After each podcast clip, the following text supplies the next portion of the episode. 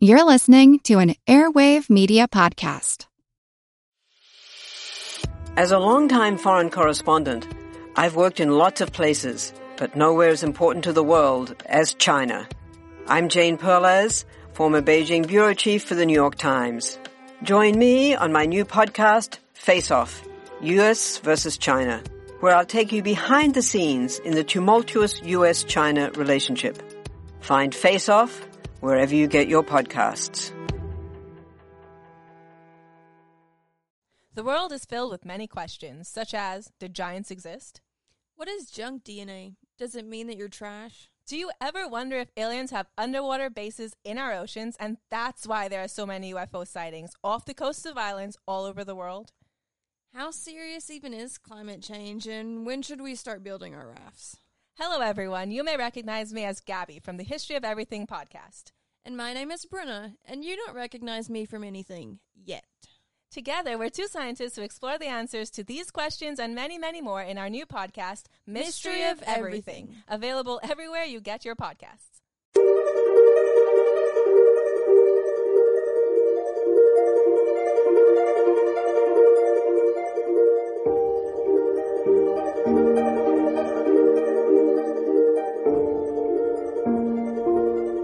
Hey, this is Chris from the All Creatures Podcast, and I'm just going to set up this interview because we did it more of a roundtable discussion with a group that I was just so fortunate to be able to, to meet and interview for our podcast this week, and that is the koala team from the San Diego Zoo. This was a huge treat for me. As many of you know that listen to the podcast, uh, San Diego's where I grew up. The San Diego Zoo is the one institution on earth that influenced me so much as a young child and then as I grew up into my teenage years and really gave me direction on what I want to do with my life, which in end led to this podcast many years later. I won't tell you how many years later, but quite a few. So, um, we reached out to the San Diego Zoo and they they were very kind to us to allow us to, to meet with their koala team and interview them about, you know, not only what it takes to take care of these animals under human care, but also what's going on out in the wild. It is incredible what the San Diego Zoo and that organization is doing for wildlife throughout the world. And we discuss it in the interview.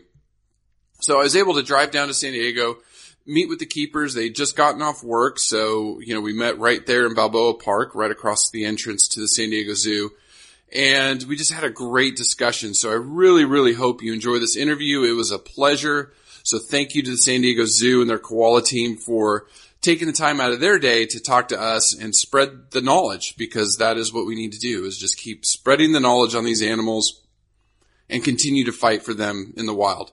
Enjoy.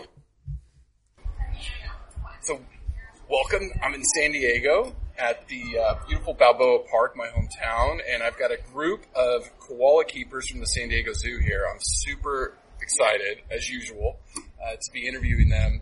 So thank you for, for agreeing to do this interview. You're welcome. You, did, you had no choice. We're excited too. they, folks, they had no choice. They, they, their bosses said, you will do this interview. No, we, we do appreciate you taking your time. I know uh, you had an opportunity to say no, and, and you said you would. So we're sitting here in beautiful San Diego, and I just quickly want, if each of you can just introduce yourselves and your current roles at the San Diego Zoo. Uh, my name is Lindsey King. I am a senior koala keeper at the San Diego Zoo. I'm Candis Malcolm, and I am a koala keeper at the San Diego Zoo. And my name is Jennifer Roesler, and I am a senior mammal keeper and working with the koalas. Yay. You know, I, if anybody listens to the podcast, they know the San Diego Zoo is my zoo. That is my zoo. I grew up since I was four years old coming down to the zoo. I've seen the zoo grow. So this one's a real treat for me to, uh, to be outside its gates talking to you. So I, I guess what would be really cool is if you talk about just your journey, uh, how you ended up at the, the San Diego Zoo, you know, uh, your background, you know, where you went to school or, you know, how you got involved there. Um, oh gosh. You know, I, I feel like we're all animal lovers as kids. And I went to zoo camp at Busch Gardens when I was in high school. And I knew I you know, I've loved picking up hippo poop for some reason. So I That's all you realized that that was a different course. So um, I went to school at the University of Vermont for animal science and um, did a bunch of internships, uh, different zoos. Worked at a zoo outside Philadelphia in Norristown, Pennsylvania for a year, and then I thought, you know what? If you're gonna be a zookeeper, why not try to be a zookeeper at San Diego Zoo? So I applied, and they hired me. and um, I've been at the zoo for about 13 and a half years, which is crazy. Um, and I've worked all over the zoo. But um, I went to Australia in 2011 on a, a work exchange and fell in love with marsupials and came back and basically demanded to be put on the koala team. Took a couple years for that to come through, but uh, it's been worth it. It's Yeah. been amazing. Awesome, awesome. Uh, so same type of deal with being always being an animal lover growing up. Um, younger days, you really only hear about if you want to work with animals, you become a vet. Um, so that's what I said I wanted to do, and then as I got older and realized what vets actually do, I said no way. That is not what I want to do. Um, so I actually didn't discover zookeeping until after high school, and I was watching a show on Animal Planet about caring for baby marsupials. And um, that just triggered something, and I said, what do I need to do to be able to do that?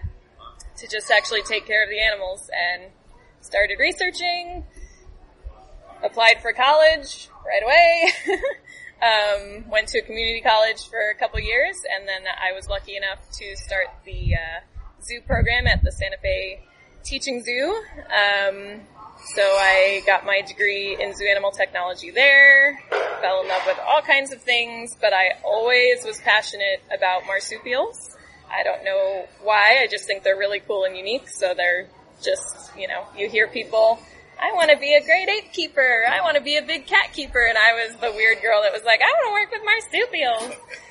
So, um, I had an opportunity to work with tree kangaroos very closely at school, um, and then through volunteering, and then my uh, first paid zookeeper job was uh, in Tennessee, and I got to work with some wallabies there, a program wallaby, and it just kind of spurred on my love for marsupials. Um, even though I worked with a lot of different animals, fell in love with a lot of different animals. Um, and my koala journey started in Dallas. Uh, we actually had loan koalas from San Diego Zoo, um, so I was lucky enough um, to be able to work with them for a couple years, and then I heard of a position opening at San Diego Zoo with the koalas. And I wasn't actually planning on leaving Texas anytime soon, um, but I was told, obviously, if you want to work with koalas, San Diego is the place to do it outside of Australia.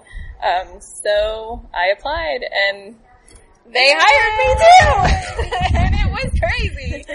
So, um, yeah, that's and I've been here just shy of two years, so I'm I'm the newest koala team member. Well, my journey was a little different. Um, I found my love for koalas when I was 12 and received my first ko- stuffed koala for Christmas. And from there, my passion just grew. Um, I was very fortunate in high school that junior, senior year, they um, offered opportunities for animal care classes. And half of those uh, days were actually spent at the zoo.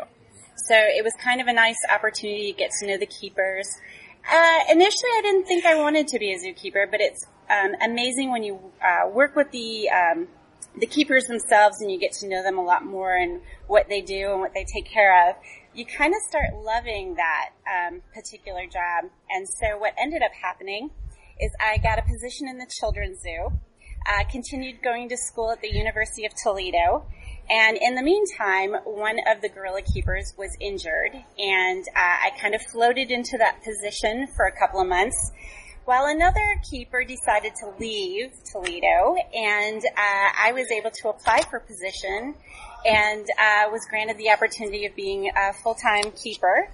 Uh, six months later, I found out they were getting koalas from San Diego Zoo, and uh, from then on, I just took care of koalas at Toledo Zoo, and I was working koalas for 11 years. They had um, co- two koalas on loan, uh, permanent loan, uh, but it's very expensive to have koalas uh, outside of San Diego area, and so um, when they decided to end the loan, of course, I was very, very sad. Uh, it took me four years to get back to working with koalas, and here I am in San Diego. Uh, I was lucky enough uh, to uh, be able to move right into the koala position, uh, knowing the koala keepers. So uh, my my previous experience really helped me get in the door here, and uh, I've been uh, here for 13 years now and loving every minute of it. Wow. So you all, I mean, uh, so, so besides koalas, do you have another favorite animal, or is it is it koalas? Tree kangaroos. Kangaroos, I love kangaroos. tree roos. Yeah, they're pretty cool. I don't know, I always thought like if I had my own zoo, it would have like all the marsupials and mountain lions and spotted hyenas Oh, and yeah. lemurs and all kinds of bats. So you just love everything. everything. I like a little bit of everything, but like not everything. Like very specific, strange collection that is like personally Speaks to valuable to me. Yeah, Speaks yeah, for sure. But each other- Um, well, koalas for sure, but if it wasn't koalas, uh, porcupines. oh yeah, porcupines Yeah. I worked with a few porcupines, That is and awesome. yeah, So, I grew attached. you know, one of the things, because I mean, I'm, I'm sure our listeners, especially our younger listeners, loving animals, loving zoos, want to work at the zoo. So, would you say your, your interest in conservation began when you were really young, or is it just something you stumbled into as you got older? I think mine for sure. I mean, growing up, you watch different things on TV like Animal Planet or Discovery Channel. Um, but it, for me, the conservation part of it came more from the teaching zoo program. Kind of once I was more in school in animal sciences and you learn more about the detrimental state that the environment is in and um, the animals and everything. So that's kind of when it probably started for me. Yeah, I would say similar. Not until I was like really learning about it in school did I think, oh my goodness, what have we done? Like, Right. how how are we possibly gonna Fix this. fix it? Yeah. Yeah, it's. I mean, you start young, going, "Oh, I've got this affinity for an animal," but until you get older and you start really looking into it, um, you don't know what you know. The Yeah, it's amazing, and you know, with the koalas, uh, it's surprising the um, the plight that they're facing, just like any other animal. And it's hard when uh, people come to the zoo and they're like, "Oh, you know," but it's like you don't understand. Every animal in this zoo, you know, they're In they're the wild, they're Yeah, They're fighting for their lives, Yeah. basically. Yeah. when so many people talk about how like zoos are so horrible and the animals are in cages, I think people fail to really understand how bad the wild situation is too. Like, Yeah, that's what we try to get across. I mean, just a couple weeks ago, when we were doing Why Zoos Matter, we, we, we talked about, I talked about the impact San Diego Zoo had on, on my experience as a young man or child.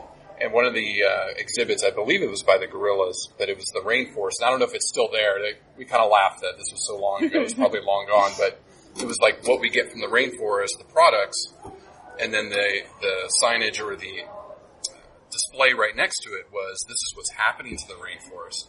And as a young kid, I didn't realize that. So, as keepers, do you realize the impact you have on thousands of people that come to the zoo each day with your conservation message? I mean, sometimes you don't appreciate it from your your, your view. But I mean, we hope we have Yeah. an impact. Yeah. That's We don't that's what we know. hope Yeah. that we're doing. Um, but yeah, you you never know. I mean, yeah, a huge part of our job is taking care of the animals, but it's it's also making sure that people have that takeaway. Yes, you got to come see some cute, cuddly animals, but now what? Like, did you did you learn something cool about an animal you didn't know, or did you learn what's happening to their habitat, and, and like what can you do about it? So that's something that we try to get across, but You don't always know. no, People don't always tell us. I'll, I'll tell you, yes, you do. You, you absolutely do, and it does make an impact. And you know, from a young kid walking up and down those hills, you'll never forget that. no, no, no, no. But you know, and seeing the keepers out there cleaning, and I always thought, oh man, that would be the coolest job. And, and I know young people feel that way. So, you know, thank you. You do have an impact. You just don't realize it. You do. It may not be every. It's obviously not every single person that comes by there because they don't appreciate what you do. But you are making an impact on, especially our youth, because they're they're important.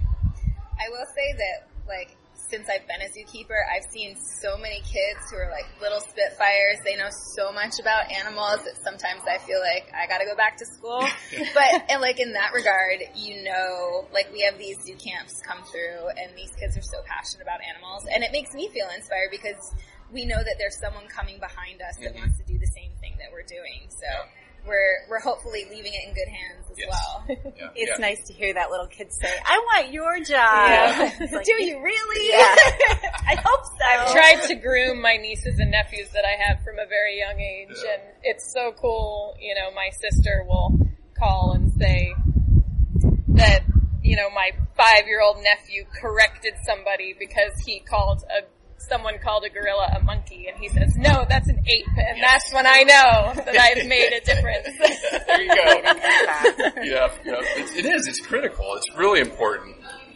All right, so let's talk koalas. So I guess you know you're. It may be helpful to the listeners if you describe an average day of keeping with the koalas, but with some of the work you do, maybe some of the training. Talk about because this is the the dirty side of the job because it, it, it's not all rainbows and unicorns, right? It's It's, that it's not all it's a lot of cute cleaning, a lot of poop, Great a lot. I mean, I guess we can start with that. We have the largest collection of northern koalas, Queensland koalas, outside of Australia. So we've got what 25, 26 right now, with a, a couple coming back from loan in a couple weeks here. So full house, lots of mouths to feed. Um, you know, uh, koalas only eat eucalyptus, so we have a crew that brings in hundreds of pounds of eucalyptus a week. Um, gosh, I should count it up sometimes, but um, probably takes us about two, two and a half hours to process the food, the eucalyptus, to feed out to the koalas every day. Um, we think maybe like 300 pounds, two, A 300 pounds yeah. a day of eucalyptus. Yeah. For they them bring to us each about these huge, about 50 pound bundles, and then we have to bust those open and make individual bundles for all of the individual koalas. So, and we go through probably about seven or so of those 50 pound So like bundles. so. 300 pounds plus Probably. of eucalyptus for Yeah. each koala to eat a pound and a half to two pounds mm-hmm. of it. It seems wasteful. But they're, they're picky but- eaters, and you know, they, we have to cater to that. And they only eat the top, you know, foot of the eucalyptus as well. So So, so we've got one person who focuses on that, and the next person who will go and check out the colony, make sure everyone looks good and is healthy, and then yeah, we start the, the change out of pulling yesterday's eucalyptus, dumping water all over yourself in the process, um, raking up all the little poop pellets, and um, so yeah, making sure health checks are good. We we handle our koalas to get weights on them weekly to make sure they're maintaining, or if our moms have joeys, that everyone's growing in good health. Um, yeah, what else? But I have to say, not, you know, there's no normal day. there's no normal day. Yeah. Oh, Something Koalas always are happens. interesting. There's always a hiccup, but yeah, literally a hiccup. um, but it keeps us busy, and um, keeps it interesting though. and we're a good team. We work great together. Yeah. So what time's your day start at? 6 a.m. In the yeah. morning. Yes. Yeah. Two thirty. So you know, as much as I, I'm still not a morning person after doing this for like 15 years, but it sure is nice to be off work at two thirty. Yeah, It's true. yeah. It's true. It's a beautiful day, but uh, holidays, right? Oh, we're What are holidays? Yeah. Exactly. Yeah. I don't know. I don't think any are. keeper knows what a holiday What is are anymore. weekends? Yeah, when's your weekend? Your weekend's like Tuesday, Thursday, or Tuesday, Wednesday. It took, uh, a long time. Jenny has Saturday, Sundays off. Yeah. But yeah. That- That's very rare. Yeah. But you know what? It's great to be off during the week. There's no one else off. You got the world to yourself. Yes, you do. I love having ways, weekdays off, yeah. Um, but, yeah, I mean, But you wouldn't do it unless you loved it. yeah, I mean, we, we have times of the year where we're doing night watches and coming in in the middle of the night and taking care of sick animals. Like, yes, we leave our work here because our animals are here, but we we take all of the care and concern home. Right. I mean, they take 24-7 care. So mm-hmm. that's why holidays, weekends, that, that, you don't know what that is. So do you ever have nightmares about like, oh, did I lock that service door? Well, I, mean, I think you all have to. We're all human. Everybody is. It happens, Yeah. you know. Not since I Thankfully, really worked but I would say, I would say, so he, there, there, there came a point in my career where I decided that I don't want to work with big cats or bears Oh, anymore. gosh, yeah. Well, it's just you, you just have so much to worry about. I mean, you, you have a lot So of responsibility, and these animals depend on you. The zoo depends on you, right? Because if one little thing happens, it blows up in the press, and people don't understand. Yeah, we're very, we're very grateful and very lucky. We've got a great team, and, and so far, the biggest thing with koalas, right? How do you tell that an animal that sleeps 20 hours a day is lethargic? Yeah, but it doesn't I feel mean- good. yeah, that's tough. It's tough, real yeah. tough. They're It takes a They're special so subtle. person to be able to identify something that's not right with, with an animal that sleeps that. They definitely don't show you unless it's it's bad. Yeah, yeah. Right? Do you? I mean, does each one of them have individual personalities that you've gotten to know? definitely, Like, okay, yeah, yeah. definitely. That's another thing, yeah. Like an animal that sleeps so much, people just see them sitting up in the tree. It looks like little gray fuzzball, cute and cuddly. No, no. Um, they really prefer to cuddle their trees and not us. Like we handle them, but they're definitely not. Our collection is not those koalas you see people getting photos with in Australia. Um, we handle them knowing that they have very sharp claws and a very powerful bite that most of us have felt. Um, and I lost my train of thought. But we learn how to handle those situations. Yeah. Yeah, we- and yeah, and we train each other. You know, when especially like when Candis first came on, you Yeah. know, she had she had worked with two koalas, and now all of a sudden two sudden, male Two koalas, male so I had no exposure to females or joeys. So that it was really a whole new world. yeah.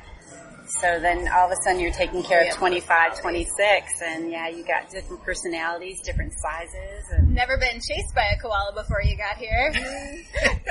I know, same. I mean, Gummy did chase me in Oh, Dallas.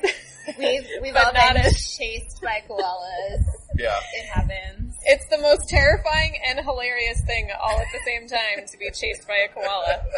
This is really slow motion, kind of like a No, sloth. no, I think that's what people that- think. That People is think such a misconception. that, yeah, they just move slow because they're up in the tree. They will get at a Book clip, it. and they've got a little dash. They Yeah. just scoot. They will book it. Yeah. And they will like full on charge you. Charge. But, but like, but like, don't get it. It's not like a daily occurrence. No, no. It's like a, you know, and and usually there's a really good reason for it. A lot of times because we have this huge breeding colony, and koalas communicate a lot through smell. And when those girls are in estrus, boy, do they smell so good to those boys, Oh, and they yeah. just want to climb They the walls to get there, and they will They go. take it out on us. They try to go over and through whatever they can, and sometimes the through is us. Um, but you know, I wouldn't trade it because it's such a dynamic job. Like we get to be a part of not only um, taking care of the whole collection, but the breeding program and um, the loan program. I mean, like Jenny and Candis may not have fell in love with koalas as much had they not had the opportunity to see them in a zoo outside of Australia. I didn't grow up near a zoo. I don't even know how I ended up here because I didn't go to the zoo like a lot of kids do to find their passion in it. But um, yeah, this this program is is just really it's cool and it's really different than other, any other keeper job that I've had as well. Definitely. Right, right, right. So, I mean, people love koalas. I mean, you know, like you said, Jenny had a, a stuffed koala as a kid. Like I had a stuffed koala as a kid. So they're incredibly charismatic. People love them. But from your perspective, working with them day in day out, what makes them special versus some of the other animals you worked with? Oh God, I don't know what it is. I know it's I it's just- hard to put into words. I, I think Yeah. I think part of it comes from like knowing them individually and and knowing that they are individuals. Um, it just kind of cracks open a special place in your heart. But I don't know, like you guys fell in love with them before you you really knew any of them. I did. I mean, obviously they are marsupials, so I was drawn that way. But I, I especially, I mean, a sentence I said when I was in school was, "I want to be a koala keeper at the San Diego Zoo." I said that sentence in my lifetime, That's awesome. and so it's crazy that it actually happened, and very pretty short in my career, um, early on, I should say. Um, I lost my train I know. what were We're we talking about Oh, loving koalas. Yeah, what makes well, them like So- what makes them so special? So So yeah, I don't know what it. I mean, I think you fall in love with their cuteness, like when I you're think that's younger. what initially draws is, you yeah, in, and then their when cuteness, you either are looking into more information about a species, or when you actually have an opportunity to start working with them. Um, I think personality is the biggest thing. They all they they look different, they sound different, they react different.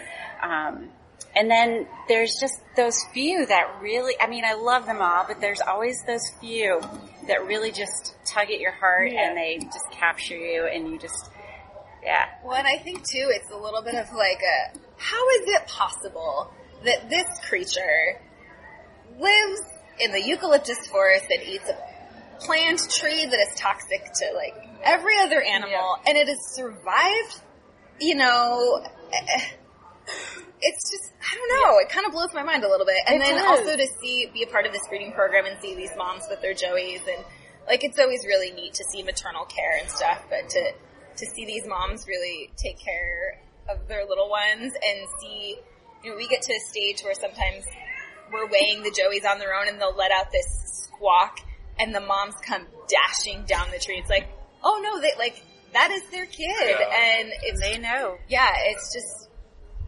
I don't know. I think they're It just so mushy. unique. They are very unique, Yeah. even within being a marsupial. They're unique, and I love I love how hardwired they are. You know, I mean, they are just primitive in that way that they, whether they're in a zoo or in the wild, they are the exact same creature. Like they're probably one of the very few, if not the only animal in human care that basically lives the exact same that it does in the wild. Yeah. It eats the exact same thing. There are no supplements that we give koalas. Like Yeah. There's- eucalyptus. there's no pellet That form. is what they eat.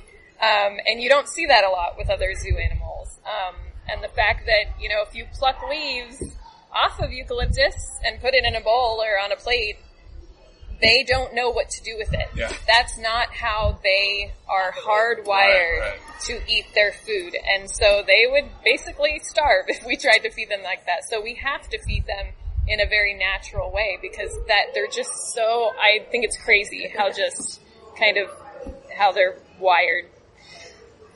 Yeah. And they can't like veer off of that.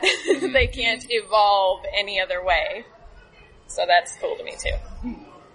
That's interesting. And, and yeah, I was going to ask you other interesting facts of it. We know they move fast now. they have to eat the top of the eucalyptus trees. They're very picky eaters, kind of like pandas. The slow caloric diet. That's why they sleep 20 hours Yep. a day. But um, any other special things that listeners might not know about koalas? Uh, I feel like if you haven't heard the sound a Oh, koala yes. makes, you need to YouTube it. YouTube Look it koala bellow. Yeah, koala bellow. You never would think that sound It would is come such out a of that cool cute, cuddly sound. little animal.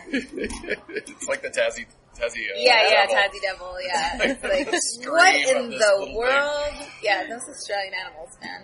That's awesome. Crazy. Yep. So, okay, so San Diego Zoo, obviously the, the leader in koalas, is, it's outside of Australia. So what's really the goal of the San Diego Zoo's program with koalas specifically? Jennifer? You opened your mouth. Candis? I know. Um, so I think the uh, the main goal, obviously, we are part of a breeding program and a loan program. Um, so basically, to just sustain um, a genetically diverse population. Um, kind of, you know, whether it's an insurance population, if something just really goes awry in the wild in Australia, um, but also ultimately with the loan program to bring koalas to people that typically wouldn't see them. You know, it costs a lot of money to go to Australia. um, or in, we only have a handful of zoos, even in the U.S., that have koalas that are on loan or have their own separate set. Um, so it's still, they're still pretty rare to see. Um, but just being able to kind of expand the reach and um, to bring koalas to more people and educate them about them. Right, right. Yeah. ultimately. So kind of the ambassador program, and is there an SSP set up for koalas that you guys are involved with? There is. There is yes. an SSP, and, and we hold the stud book, so our um, management here is responsible for making genetic pairings and sending koalas here or there. You know, we've sent koalas to Europe to help kind of fortify their populations out there to a point where I think they're probably kind of on on their own now, um, and they don't really need a lot more support from us. Well, yeah, the the SSP is the Species Yeah. Survival Program. So that's a good segue into how do you think koalas are doing in the wild? Not, Not good. Yeah, thumbs down, Thumbs right? down from Jenny. Yeah, yeah. So, Um, so what's going on out there? I think it them? just depends on who you talk to, but right now, you know, they're just listed as either vulnerable or threatened. Um, and uh, it's just trying to get, you know, the government in Australia, because we see it as keepers, the, animal, the the population's declining at a rapid rate, at just like other animals. But we see it really significant with the koalas because we work with them day in and day, day out, and then the research that we take on um, and participate in, we see it firsthand. Um, but it's just I think one of the biggest challenges is that there's not a really can't really put your finger on a number of how many koalas are there. Like, depend, like Jenny said, it depends on who you talk to. There could be eighty thousand. There could, be be 300,000. 300,000, Uh, because it's hard to find them in some cases. You know, we deal with the same things where people say, there's more polar bears. Well, no, you're just seeing more of them in a concentrated area because they've been driven from where they were. So, same thing with koalas we we see a lot of them in certain areas because their habitats being fragmented, but we're also realizing that there's some out there that we didn't know were there before. So we've been working with some researchers to kind of learn more about those colonies. We're seeing we are seeing changes in the the types of habitat that they're choosing because they have to. Um, so what we do know is that yeah, koalas are protected. Their habitat is not. There's a lot of controversy over that in Australia, as there would be here with development. Like we want to expand, we want to grow our communities, but at what cost? Right, right, right. Yeah, it's, I mean, it's the same story worldwide. Right. You know, you look at, at multiple species. So, you're talking about research. I think that's a, that's a good thing to, to talk about. What are we learning about them under human care? So, what are some of the things that you, you're involved with? Some of the studies that you've done to uh, not only know how to keep koalas healthy and happy under your care, but you know, things that can be translated into the wild. I was gonna say you had some points about stuff at um, St. Bees. St. Bees. Yeah, I've been uh, lucky enough to work on St. Bees, St. Bees Island, and um, this is an island that's uninhabited by humans, so they're really learning a lot about what koalas will do when there's no human presence. And um, but what they were able to use is a lot of the information we were able to gather from captive koalas. Um, we were able to use that in the field. They surprisingly didn't know like what size an eight month old Joey should look like. And then when they came across certain koalas, they would be able to then go, hey, we've got these, um, we've got these measurements and we know what their weight should be at birth and what they should be at eight months. And they were actually able to use that information, to be able to identify, um, particular koalas in the wild, um, where they are in their um, Growth process. Development. Yeah, yeah. Yeah. So. Well, and that's you know we're they're so much more accessible to us. I mean, in the wild, it's 100 Hard. tree. hard to see them in the first place. A lot of places, um, but then yeah, actually to get to them to you know get measurements or or something on a joey. Um, that's not Body something that a lot of yeah. researchers are able to do. Um, so yeah, zoos have really helped with kind of gaining those measurements and weights and developmental stages um, that they can then utilize when they see one. No, that's, I mean, that's amazing because I, that's a new perspective that Jenny was talking about as far as, I didn't even think about that. Like, what's proper growth, you know, growth trajectories of the young, so then you can go translate that into the wild because they're under perfect condition, almost perfect yeah, conditions here. perfect body condition. Right. Compare that to a wild koala. um, we were finding on the on the island that um, these koalas were in great health. They didn't have to worry about food sources. Um, so we were able to use our measurements and body weights and compare those to the, and we found those to be about the same. But then you go into other areas and now they're able to use that information and hopefully they can gain some understanding of maybe, you know, there are some stressors that are causing, you know, the decline in weight or they don't look as, um, as fit as they should. Um, so it's nice to be able to use this information and share it with the researchers. Yeah, and that's and that's going to help their conservation, you know, and, and, and out in the field Yeah. because it's, it's like I said, it's very difficult to study them in the field, and I think I was like not super scientific, but another thing is the fact that we can see them. I feel like Right. we, we like granted we see them at a very close level here at the zoo, but when you're looking up a tree, um, and you're just looking for a little mottled white bottom amongst the leaves with the clouds as the background, it can be very hard to see. And you know, we were Candis and I both been out to the field in the Blue Mountains, and I don't know if, if you could say the same for your trip, but there were people in our group that had had never been out in the wilderness before and had never seen a koala before. And, you know, they're hiking along and hiking along. And, you know, as koala keepers, you're like, we're looking for something that's still up in a tree, 40, maybe to 100 feet above your head. Like, we need to teach everybody how to slow down and to look. up. And then, you know, to your surprise, you may have, you know, three koalas overhead that you would have walked right past. Um, Right. So I feel like that was something kind of that I had to lend to my group that was very into just trudging through the woods. Um, but it was really magical to see like my first wild koala out Yeah, in it- Australia. as it was well, too. amazing. And then and then that immediately made the connection of like this is why we do what we're doing. Like, Yeah. To get out here and and see that we're helping and seeing that that the work we're doing through our loan loan program providing funding to these projects in Australia that is allowing the researchers to radio collar and GPS track animals and see where they're going and see that they're moving up hillsides and raising joeys at elevations that they've never seen before Wow. and stuff like that. So we're seeing them live in areas that we wouldn't expect they would even try to climb uh, you know, up these Rocky hillsides, yeah, rocky cliffs, and Yep. you know they're doing it because they're finding a nice, quiet solace somewhere outside of development. That that you know, so a whole, um, basically like a whole new population in the Blue Mountains that that Yeah, wasn't there nobody before. thought existed. yeah, So it's a great discovery, basically, um, and it does put more koala numbers out there. Um, but that doesn't mean that they're they still don't need help.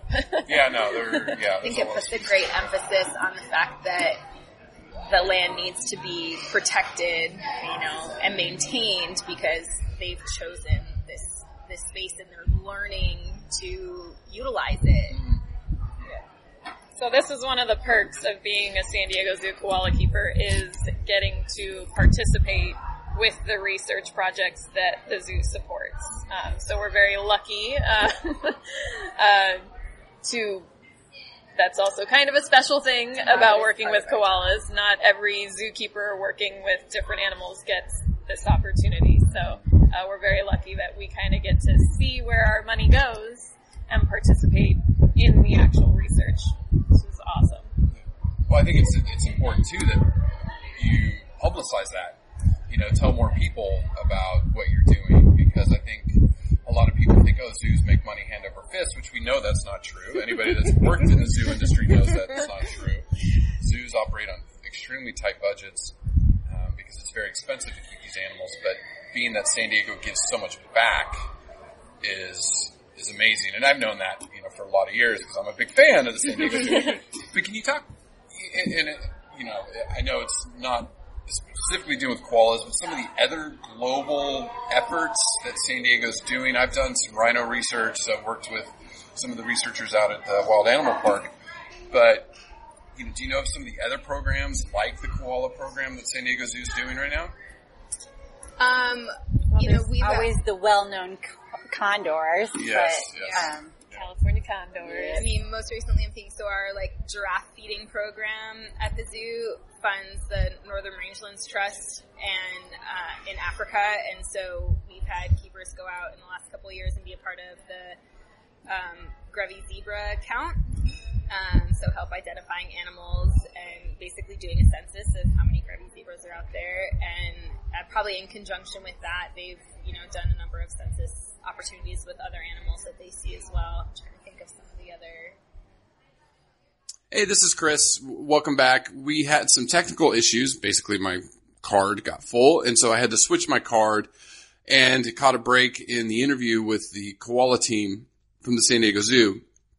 While I was fixing my card, uh, Candis brought up an email that she got from work and was discussing this system called ZIMS, which we were talking about. So I decided to leave it in the interview because it is so important and it's just another key piece. And, and I cannot tell you how important this is. Zoos sharing information across the world on the reproduction of these animals, the care of these animals, what they're eating, any science data that they get, that they are starting to share this across agencies and that not only impacts animals under human care, but most importantly, impacts the animals in the wild. The more information we can get, the better these animals will be. You know, not only under human care as emergency populations, things like that, but also in the wild. So we pick back up where we're talking about the ZIM system. I hope you're enjoying the interview. Uh, we're almost there towards the end, so you know, listen to the koala team from San Diego Zoo. But so it's the proceedings of the National Academy of Sciences confirms that critical information such as fertility and survival rates is missing from global data for more than 98% of known species of mammals, birds, reptiles, and amphibians. What? Yeah. So this is where ZIMS, like our information system comes in because again, like we were talking about with researchers not really having access to No, they don't. Yeah. birth, yeah. you know, reproduction age and that kind of thing that we see all the I'm sorry, time. in- I'm in shock mode. Yeah. Yeah. yeah. No, I know. When I read, it, I was like, "This is great for this podcast that we're about to do." well, we're recording, so know, let's okay. talk about that. No, that's true though. I mean, as a I think finally, after all this time, we're coming together with ZIM. So, what is it? The Zoological Information, Information management system. yeah, Yeah. yeah, I know John's been talking about that. Um, It's, we need to share that And not every- well, so um, I, Not every zoo uses it, so Right. that's one. But, But, even with research, though, you know, I get, you know, they always want to protect their information. But no, but I think share well, that's that, it's it's out there now. I think that certain institutions, sure, but you can reach out now and and say, I really need information on X number of things, you know, for Joey information or for you know, and and now we can dip into a pool that's bigger than ours. Yeah. Like we can we can see how things are going in other places. Yep. Kind of like when I had someone ask me if it's okay to have an eight kilogram female koala, and, and that kind of blew my mind. But you know what? She's big and she's healthy. You know, keep me posted on Zim. So, so welcome back. We had a little Yeah. technical difficulties. So really quick, Candis pulled up an email that was talking about a recent study talking about how zoos and are sharing information critical to research. And I just, it hits home for me because when we, we did some elephant work on, because we want to do AI and elephants, something we can't do really well right now. And, and the researchers I was working with, and it's a very, it's very tough to get the information out there. So you're saying that zoos are sharing their information across this new system. So that's you're excited. I just saw the excitement Yeah. from you all. You're like, this is amazing, and now we can, you know, share info across uh, across the world. And I think that's where we're going, especially in conservation. well, and just hearing those percentages of missing data Oh, that researchers aren't able to collect from wild animals, the fact that zoological facilities are able to get this information and fill those gaps Oh, is insane. It's huge from a scientist's perspective. It's huge. It's absolutely critical, or we're going to lose a lot of biodiversity. Bottom line, period. You know, it's going to be too late before we figure out how to AI elephants, or if this embryo transfer will work in the northern and southern white rhinos, things like that. So, great stuff. So, what you know, you, you've all been to Australia. What's some of the work that the institutions down there are doing with koalas and their conservation? That's a great question. We don't know. a lot. I don't Yeah. have. I don't. We don't have that information.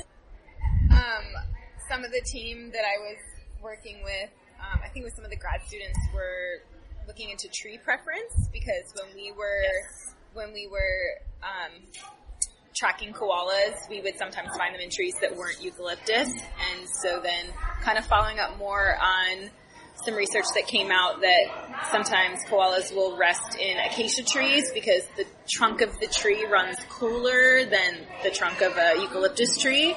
So on a warm day, they might seek out a different tree for cooling purposes.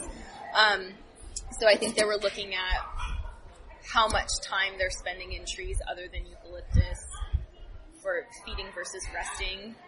Um, trying to think of some of the other. Yeah, we definitely did that too. We tagged, whenever we found a koala, you tagged the tree, identified the tree, all that kind of stuff. Proximity Right. to the last koala we found or koalas in the area. and then some of the other folks that we were working with that were working in the Victorian koala range were doing a lot of translocation. So when they're finding concentrations of koalas on like um, eucalyptus plantations that were going to be used for paper pulp, they would go in and collect all of the animals and find a suitable alternative habitat for them. Um, and also in those same kind of plantations, trying to encourage the uh, business owner to employ koala spotters before they fell their trees, so Right. that um, there's someone out there saying, "Okay, look, there's a koala that's gone up this tree." And so let's not cut the six or ten trees around this area until we can translocate them or until they find another place to go. So that's super cool that that the researchers are getting the community more involved and even, you know, like it's their business. They make money off those trees and the fact that people are taking the care and concern to protect those trees for the animal Right. because if, you know, koalas are hard up. If there's no trees, there's nowhere for them to live and a lot of times we see these photos where a plantation has been cut down and there's a, a koala sitting on the ground or, you know, even worse, a koala who has died because the tree is cut down with them in it. Right. Um, so we need to be able to, to kind of work together and maintaining the business for the tree farmer, mm-hmm. but also help protecting the koalas because they don't know that that tree was not meant for them to Right. live in. Right. You Right. know, Right. Yeah. that's all they know. They go where the food is. yeah. Yeah, that's, that's, that's, they're trying to survive. So switching gears a little bit. So any funny or touching koala stories since your many years? Probably how many? I think we touched on the uh, chasing, Chasing. story. Yeah. Those are always a bit comical. I mean, I had a so Wanneroo. I think Colette was her first, right? So first time mom. Um, her Joey was exploring just just slightly out of the pouch and lost her grip um, and was falling, so dangling and. Um, I had nothing nearby. Well, I just reached my arm up, which of course led to her peeing all over my face. but like, you can't really be Job hazard. yeah, like you, like my concern is not the fact that I probably have koala pee in my mouth. No. It's, it's that like this little Joey could fall, Right. and so you know I had someone run over and get a stump that I could climb onto. And at first it was great because you know I said before that the moms are really they really care for their Joeys, but it really took her like a five count. When I was like, "Come get your Joey," but uh, yeah, we'll never forget having a face full of koala Whoops. Oh man. I don't know, What Jenny. else? What else? Although Wanneroo likes to pawn her Joeys off Oh, yeah. occasionally for someone to babysit while she goes o- over to another tree and eats. I think that's Comes back that, later. They need their alone time. That's They do. the luxury of our koala female yard setup is that when females do have joeys at the same time, they can hitch them with someone else and they Shop will. of another mom. They, another mama will feed their baby. Um, pretty sure that's not a phenomenon that happens in the wild because mamas just want to protect their one baby, and so Right. our mamas have a little bit of a luxury there. what are some other funny things? We know we have them. Well, Lindsey had a koala that she really favored. His name was Bradley. And he was so lovable. He was actually um, one of the three Australians that came in 2013. I believe. Yeah, 13. And uh, he would just come down onto the ground and he literally would put his arms up and want you to pick him up. Now, no koala ha- would ever want you to do that. If anything, they go up higher and they want you to stay away. But he was just so personable and he really liked that human interaction and, um, he was adorable. I was like, so which means I used to bring him to meetings and I would hold him at meetings and just collect his poop in my hand while he was during meetings. That's all about the poop. I didn't think we should mention that, but okay. he was a darling. Yeah, I used to um, take him everywhere because he wanted to go. he was a blessing. He was a good ambassador He koala. was a great ambassador koala. So one, he got to be on TV. One really cool thing that uh, we do get to do if we have a nice ambassador koala like Bradley um, is that we're involved with the Make-A-Wish program. So we will get Make-A-Wish families that come and see the koalas, um, and they actually get the full-on up close. We will bring a koala out for them to see. Um, nobody else gets that experience. Right. Um, so those are always real touching kind of stories and moments with the families for sure. Yeah, connected with the animals. That's amazing. So, a couple more questions, and I'll let you go because you're probably exhausted. You're like, we've been up since five in the morning. Or you wake up at like five fifty-five and get to work in five minutes. I wish. I Yeah. wish, no. Not traffic here. so, how do we convince others fighting for koalas? Let's just, let's just say koalas. You know, how do I? Con- we have a bunch of listeners in Australia. How do we convince them? I mean, these are animal fanatics, so how do we tell them to convince their friends and their government that saving koalas is worthwhile? It's a big question. It's a big question. Yeah.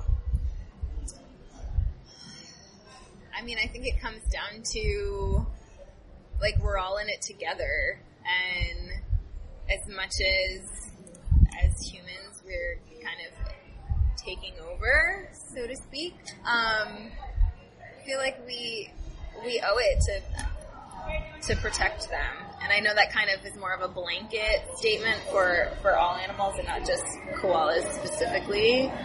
But it hurts my heart to think that people don't care about animals and, and feel that sense of responsibility. You know, the same way that you would feel for your own pet, like that you know that you are responsible for taking care of their needs. So why should we not have the same responsibility for animals in nature that at this point rely on how we live our lives in order for them to live their lives? And these aren't, you know, they're numbers for all animals. They're not declining um, naturally. We are the cause for their decline in most cases. So, I yeah, I mean, we we are responsible for that. So we need to protect them, and we know. I mean, it's just going to cause kind of a cascade effect. You know, you lose an animal and it triggers something and something else is lost and something else is lost and it just kind of continues on and on and on. Um, I have been asked a lot about why, what do koalas do? Why are they important? They just sleep for 20 hours a day. Um, and that's how a lot of people view it is that like they're not doing anything for the environment. They're pointless, but that's not true at all. So, yeah. Anything to add to that one? it's so big, it's Tough hard one, to yeah, like, it's such a tough question. to nail because I can't make anybody do anything that they, they don't want to do. I feel like, you know, the best we can do is share as much information and knowledge as we have and hope that it triggers somebody as a keeper, sometimes just making that one connection and hoping that, you know, they, they took something away from your interaction and they'll go back and they'll talk to their friends and family and the next thing you know, you've got 20 people who start caring about the environment again.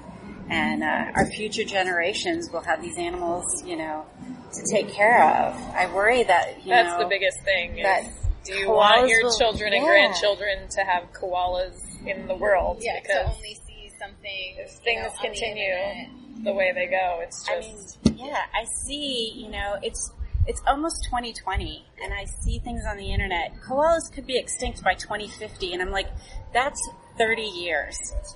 That's, That's still our lifetime. And like, you know, you spend so much time thinking, oh, for my grandkids. It's like, no, for me. right. Like, at this point, we've gotten to the point where it, it's no longer for the future. It's for right now.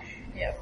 Yeah, yeah. I mean, it's, it's you know, and I keep speaking of raising global consciousness of protecting the natural environment. So, so from your perspective, and I know I kind of before we started recording, I asked you this, but the moral obligation.